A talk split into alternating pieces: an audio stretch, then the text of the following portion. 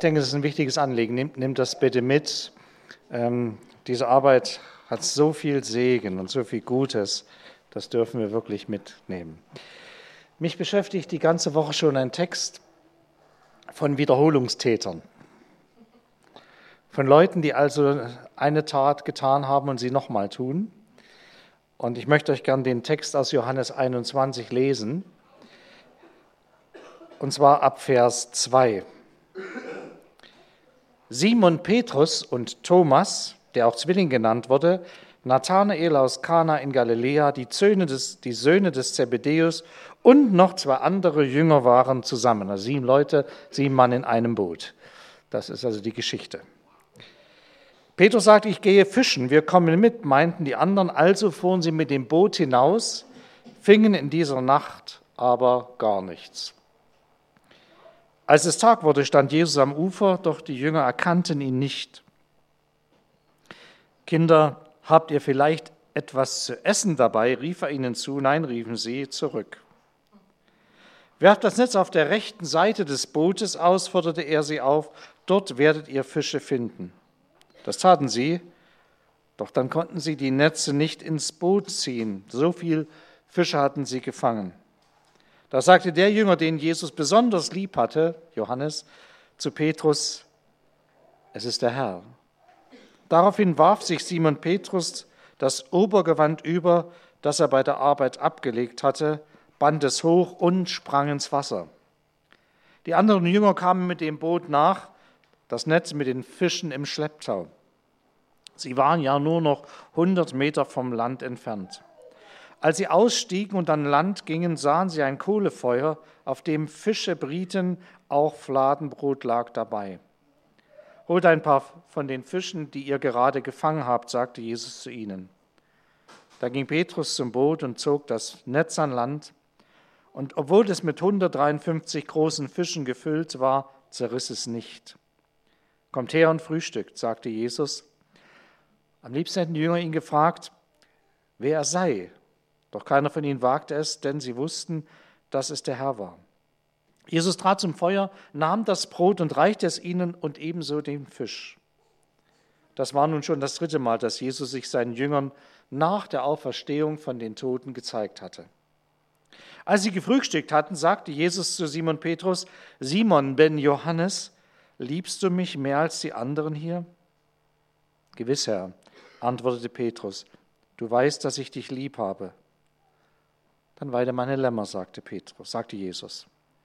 Gleich darauf wiederholt er die Frage, Simon ben Johannes, liebst du mich? Ja, Herr, antwortete Petrus, du weißt, dass ich dich lieb habe. Dann hüte meine Schafe, sagte Jesus. Und noch einmal fragt er ihn, Simon ben Johannes, hast du mich lieb? Petrus wurde traurig, weil Jesus ihm zum dritten Mal fragte, ob er ihn lieb habe und sagte, Herr, du weißt alles.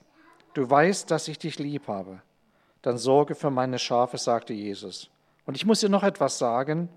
Als du jung warst, hast du dir selbst den Gürtel gebunden und bist gegangen, wohin du wolltest.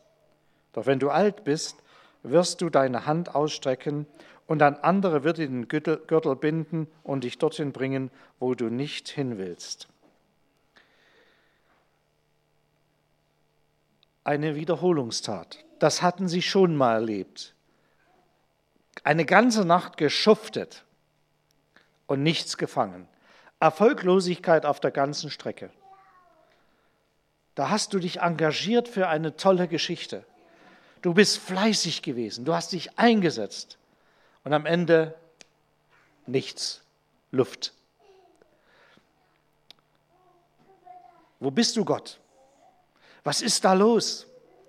Ich entdecke in dieser Geschichte, die so viele Facetten hat, wo man über so vieles predigen könnte, dass dieser Gott gerade in Situationen, wo es aussichtslos ist, wo du Misserfolg hast, wo es drunter und drüber geht, emotional wie auch real, er ist bei dir. Jesus kommt hinein in unsere Situationen, die uns nicht gelingen. Er ist bei uns und er lässt sich ganz neu erleben. Er ist ein Herr, der dich nicht aufgibt. Er ist ein Herr, der in unsere Lebenssituation kommt. Egal wie sie ist, ob sie gerade gut ist oder schlecht ist. Was haben die Jünger denn gemacht? Sie haben sich auf das zurückgezogen, was sie kannten. Ins Vertraute. Das tun wir Menschen. Wenn es schwierig wird, greifen wir zurück auf Dinge, die wir in der vorhergehenden Lebenszeit als denkbare Möglichkeit erfahren haben. Bewältigungsmuster, Verhaltensmuster ergreifen wir, wo wir früher erlebt haben, da ging es ja gut. Und Sie müssen hier lernen, wenn man mit Jesus unterwegs ist, reicht es nicht, auf das zurückzugreifen, was man hatte und was man erlebt hat, sondern es geht um etwas ganz Neues, was es gilt zu erleben mit Jesus. Es kann sein, dass du gerade in den Misserfolg hineinsteuerst, weil du denkst, das funktioniert ja. Das, was du vorher schon immer so gemacht hast, hat ja auch geklappt. Und du erinnerst dich nicht an die Zeiten, wo es nicht geklappt hat, wo dir schon mal Jesus begegnet ist. Sie erleben hier, dass Jesus genau dort ist, wo sie in einem Bereich sind, wo sie die Ohnmacht spüren, das Nichtschaffen, wo es ihnen nicht gelungen ist. Und sie haben keinen Durchblick. Sie erkennen Jesus nicht. Jesus ist bei uns in unserem Alltag. Er ist nicht nur am Sonntag bei uns. Unser Gott ist ein Gott, der mitgeht in unser Leben. Wir sind nicht nur in einem religiösen Zirkus am Sonntag zusammen, ich sage es jetzt mal so ein bisschen. Und wir sind auch nicht nur in irgendwelchen liturgischen und kirchengeschichtlich geprägten Dingen zusammen, sondern wir sind in einer lebendigen Beziehung zu Christus. Das macht die Kirche aus, auch heute. Das macht die Kirche Jesu Christi weltweit aus, in allen Konfessionen. Dass er dort ist, wo wir im Leben sind. Und wo wir nur eine religiöse Form waren, das mag er nicht. Das hat er schon zur Zeit Jesu, hat Jesus das schon nicht gemocht. Da hat er mit den Pharisäern immer Probleme gekriegt, sondern er war immer im Leben. Und das ist eine Herausforderung für uns, weil wir häufig in einem, in einem Leben leben, wo wir das so, wir haben so unsere Bereiche, in denen wir leben. Aber Jesus ist überall drin. Und er will überall reinkommen. Und so begegnet er hier den Jüngern in ihrer Bedürftigkeit. Er fragt sie, Kinder, habt ihr nichts zu essen? Weiß nicht, ob er den lauten Magen von denen über die 100 Meter hat knurren hören. Äh, das wäre jetzt eine, keine Auslegung, sondern Einlegung in den Text. Aber er sieht das und er redet sie an als Leute, die eigentlich zurückgehen, redet sie in einer zärtlichen Form an. Egal, was du falsch gemacht hast, egal, was schiefgelaufen ist, Jesus lässt dich nicht fallen. Mancher lässt sich selber fallen, aber er nicht. Er kommt in dein Leben. Er spricht dich an. Er kämpft um dich, er wirbt um dich und er möchte in deinem Leben die Notpunkte ansprechen. Und er eiert da auch nicht rum. Er sagt eigentlich, hey, wo knurrt dir denn der Magen? Wo leidet denn deine Seele? Wo bist du denn so stark getroffen? Habt ihr nichts zu essen, Kinder? Kindlein eigentlich. Also ein ganz zärtlicher Begriff hier. Und dann, dann sagt er klare Sätze. Er sagt, und nun macht mal das und das. Jesus redet nicht um den heißen Brei herum, ach ihr Armen und dass ihr nun nicht gefangen habt, ich, ich tröste euch jetzt mal so ein bisschen ein paar Tröstpflasterchen drauf. Nein, sondern er sagt konkret, was zu tun ist. Werft das Netz zur Rechten aus. Irrsinn für jeden Fischer. Im Uferbereich, 100 Meter entfernt, da fängt man um die Zeit am frühen Morgen nichts. Da sind die schon untergetaucht in die Tiefe. Habe ich mir vom Angler sagen lassen. Ich selber weiß das auch nicht. Ja. Und genau dort sollen sie etwas tun. Manchmal fordert Jesus von uns Dinge, die unmöglich sind, die unserem Verstand entgegenlaufen, wo wir sagen, das ist doch Quatsch, das ist doch nicht logisch. Und wir sind gut beraten, es zu tun, weil wir häufig da erleben, seine Gegenwart und seine Macht und dass es funktioniert. Ich habe damit Probleme, ich will das ganz ehrlich gestehen. Ich bin einer, der gerne Logik hat und das Rhythmus und ich ringe da manchmal sehr mit Jesus, wenn er mir irgendwas sagt, was ich machen soll, äh, wo ich das nicht so, so gleich begreife, weil es nicht in meinen Kopf reinpasst, in meine Vorstellung. Aber wir müssen es lernen, uns diesem Wort Gottes zu vertrauen, auch diesem direkten Reden manchmal Gottes zu vertrauen. Mein Weg ist, dass ich häufig durch Geschwister da in diese Richtung das Reden Gottes erlebe. Du hast vielleicht einen anderen Zugang, wie Gott zu dir redet. Nein, dieser Herr, der steht, dieser Auferstandene, dieser übernatürliche Jesus steht mit beiden Beinen auf der Erde. Er ist mittendrin im Leben. Sie konnten ihn sehen, sie konnten mit ihm reden und sie konnten ihn sogar anfassen. Das ist nicht irgendeine Gedankengespinst, was sich Leute einbilden, sondern das ist etwas, was real im Leben ist. Dieser Auferstandene, der sich an unseren Schwierigkeiten nicht stößt, sondern hineinkommt, unsere Bedürfnisse sieht, unsere Not sieht, möchte uns beschenken. Und dann werfen sie es aus und dann haben sie so viel, dass sie nicht wissen, wohin damit. Der, der Kahn droht zu kentern. Und sie ziehen diese Fische an Land. Und dann kommen sie an Land. Petrus schmeißt sich ins, ins Wasser hinein. Er ist also wie immer der Forscher, der gleich vorne weggeht und ja, so der etwas cholerische Mensch, der es gleich anpacken will, nicht warten kann. Und dann ist da ein Feuer mit Fladenbrot und gebratenen Fisch und er sagt, Nachschub bitte her, wir brauchen mehr. Und sie bringen das, was sie gefangen haben, mit dazu, zu dem, was Jesus gegeben hat. Allein darüber könnte man schon predigen, was Jesus uns gibt und was wir selber noch mit dazu tun können. Das ist auch das, was wir an Gaben, an Möglichkeiten haben, was eigentlich ja auch aus seiner Hand kommt, was wir mit dazu tun können. Es fällt nicht alles vom Himmel. Wir predigen kein christliches Schlaraffenland.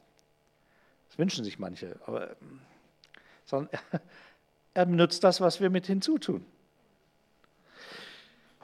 Und dann sitzen sie am Feuer. Feuer kann sehr gefährlich sein. Feuer kann dazu führen, dass man verleugnet am falschen Feuer sitzen, vom falschen Feuer sich zu speisen, vom falschen Eifer brennen zu sein. Das kann sehr gefährlich sein, weil es zur Verleugnung Jesu führen kann. Das hatte Petrus erlebt. Da hat er einen Alleingang gemacht. Und häufig dort, wo wir unsere Alleingänge machen, passiert es, dass wir von Jesus wegkommen und sogar Jesus verleugnen. Meine Erfahrung ist, über die vielen Dienstjahre, die ich jetzt doch schon auf dem Buckel habe, als Pastor, überall dort, wo Pastoren und Leiter sich, und das trifft auch für Gruppenleiter, wo sie sich in Distanz zur Geschwisterschaft gestellt haben, wo sie ihre Wege gehen wollten, wo sie dachten, sie sind so großartig, so grandios von Gott gesegnet, dass sie es nicht nötig haben, die sind weggeflippt. Einige von denen sind aus dem Dienst gegangen, aus ihrer Berufung herausgefallen, manche haben wieder zurückgefunden, Gott sei es gedankt. Aber häufig passiert dieser Petrus-Effekt. Und er verleugnete Jesus dreimal und weinte bitterlich.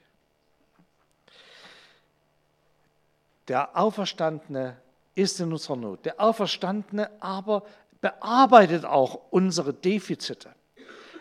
Er will, dass unsere Beziehung zu ihm wieder ganz eng wird. Dort, wo du auf Distanz gegangen bist, wo du, wo du dich isoliert hast. Und ich halte die Isolation von Menschen gerade in Glaubensfragen für eine der gefährlichsten Geschichten für die Leute selbst. Wo wir aus der Gemeinschaft uns herausbegeben, aus der Korrekturgemeinschaft genauso wie aus der Hilfsgemeinschaft. Wo wir meinen, wir können das selber. Da erleben wir häufig Schiffbruch. Und das möchte Jesus nicht. Möchte Jesus, Jesus möchte nicht, dass du dich überhöhst oder dass du dich so einen eigenen Weg gehst, sondern Jesus möchte, dass du in der Beziehung mit ihm lebst. Im Hören auf ihn, im Tun dessen, was er sagt. Und dabei findest du das Leben. Und das Leben im Überfluss. Du gibst das Leben, das sich wirklich lohnt, haben wir heute gesungen. Dort ist dieses prickelnde, dieses abenteuerliche, dieses schöne Leben in der Gemeinschaft mit Gott. Das ist so toll, so fantastisch, so herrlich. Es gibt nichts Vergleichbares. Ich habe dieser Tage viel mit Menschen geredet, die, die in ihren philosophischen Gedanken so gefangen sind. Und wenn man dazu hört und wenn man dann versucht, mit denen zu sprechen, merkt man, die drehen sich um sich selbst. Immer wieder dreht sich um sich selbst. Ich, mir, meiner, mich. Und dann, wenn man mal genau hinguckt, entdeckt man, dass eine Sehnsucht da ist, aber nicht die Bereitschaft, die Sehnsucht auch dort zu suchen, wo sie zu finden, wo sie Erfüllung erfinden kann, nämlich bei Jesus. Also Jesus hilft, sorgt für uns und korrigiert uns. Und er tut es nicht, indem er Petrus einen Vorwurf macht und sagt, mein lieber Petrus, was du hier angestellt hast, das ist eine dicke Nummer. Disqualifikation, ab vom Spielfeld, mit dir ist nichts mehr anzufangen. Die Gemeinde Jesu Christi, die Kirche Jesu, ist eine, eine Organisation, die von Versagern, aber gerechtfertigten Versagern, von Sündern, von schwierigen Leuten getragen wird. Und dieser Gott schafft es, mit uns schwierigen Leuten sein Reich zu bauen. Das ist, das ist Wahnsinn. Mit mir schafft er das, was zu bewegen, wo ich manchmal das selber nicht glaube. Und ich weiß, einige von euch kämpfen auch immer mit dieser, mit dieser Frage, Herr, bin ich es wirklich, soll ich das wirklich machen? Ist das mein Weg? Weil wir kennen um die Grenzen, die wir haben. Je älter man wird, umso mehr an Reife gewinnt man und weiß auch, was nicht geht. Wo du wirklich das Wirken Gottes brauchst. Ich kann hier eine schöne Rede halten über irgendwelche schönen Dinge, aber dass das zu einem Wort Gottes wird, was in dein Herz trifft, wo du spürst, hier redet nicht der Michael, sondern hier redet Gott zu mir, das kann nur er machen. Ich bin da völlig abhängig von Gott. Ich kann eine schöne Predigt vorbereiten, das kann ich alles machen. Mache ich auch. Ich setze mich dahin und brauche da auch einige Stunden dafür. In der Regel zwischen sechs und acht Stunden brauche ich für eine Predigt. Das ist ungefähr eine Zeit, was ein Pastor so braucht. Im Anfangdienst braucht er 16 Stunden. So ein Vikar braucht 16 Stunden bis 20. Aber das ist nicht entscheidend, sondern entscheidend ist, was kommt bei dir an? Und da gebraucht Jesus Menschen, die auch versagt haben. Er gibt uns eine zweite Chance. Der Auferstandene, der mit uns Gemeinschaft sucht, der darauf brennt, mit uns zu leben, mit dir sein Leben zu teilen und dein Leben mit ihm zu teilen, dieser Auferstandene arbeitet an deinen Defiziten. Der Petrus wird dreimal gefragt. Dreimal hat er verleugnet und dreimal wird er gefragt. Und am Ende sagt der Herr, du weißt es. Du weißt es. Du kennst mich. Ich brauche vor Gott nicht und auch von meinen Geschwistern nicht irgendeine Schuhe abziehen. Das bringt es nicht, weil er es kennt. Aber er ist der, der mich liebt. Er hat mich sein Kind genannt. Er hat Ja zu mir gesagt. Er hat Ja zu dir gesagt. Er will mit dir Gemeinschaft. Er sehnt sich danach. Er möchte dir helfen. Er möchte auch in den Notsituationen deines Lebens, wo du keinen Ausweg siehst, will er bei dir sein. Und er wird dich durch diese Zeiten hindurchführen. Vertraue ihm. Jesus arbeitet an uns. Er, er reagiert so anders als wir Menschen. Er rehabilitiert Versager. Er gibt eine neue Berufung. Und er sendet uns neu. Neu hin zu den Menschen. Nicht in Funktionen, Ämter oder irgend so etwas. Darum geht es nicht. Das Christentum ist keine Organisation, sondern eine Bewegung eine dynamische Bewegung. Die Organisation nutzt, aber das ist nicht der Kern der Botschaft. Es ist die Botschaft vom Reich Gottes, die in ganz vielen Kirchen sich darstellt und lebt und pulsiert. Nicht nur bei uns, sondern überall darf sie sich ausbreiten und danach sehnen wir uns. Wir als Gemeinde sehnen, als Älteste sehnen uns danach, dass das Reich Gottes sichtbar wird, dass Versager Berufene wieder werden dass Verzweifelte ermutiger werden, dass Gescheiterte Leute sind, die Gelingen in ihrem Leben haben und das weitergeben. Und das ist die Geschichte von Petrus. Und dann gibt es da diesen, diesen letzten Satz. Als du jung warst, hast du, da, da hast du. Ja? Kraft deiner Wassersuppe hast du. Aber wenn du alt sein wirst, da wird dich ein anderer führen. Geistliche Reife wird hier deutlich gemacht an Menschen, die hören auf das Wort Gottes, die nicht mehr den Alleingang gehen, sondern die mit anderen sich führen lassen und selber geführt werden. Und da liegt unwahrscheinlicher Segen drauf. Ein Segen, den wir in dem Leben des Petrus dann sehen können. Der hat dann immer mal noch einen kleinen Bock geschossen, das war auch noch drin, ja. Aber er wusste, er wusste, Mein Herr ist bei mir.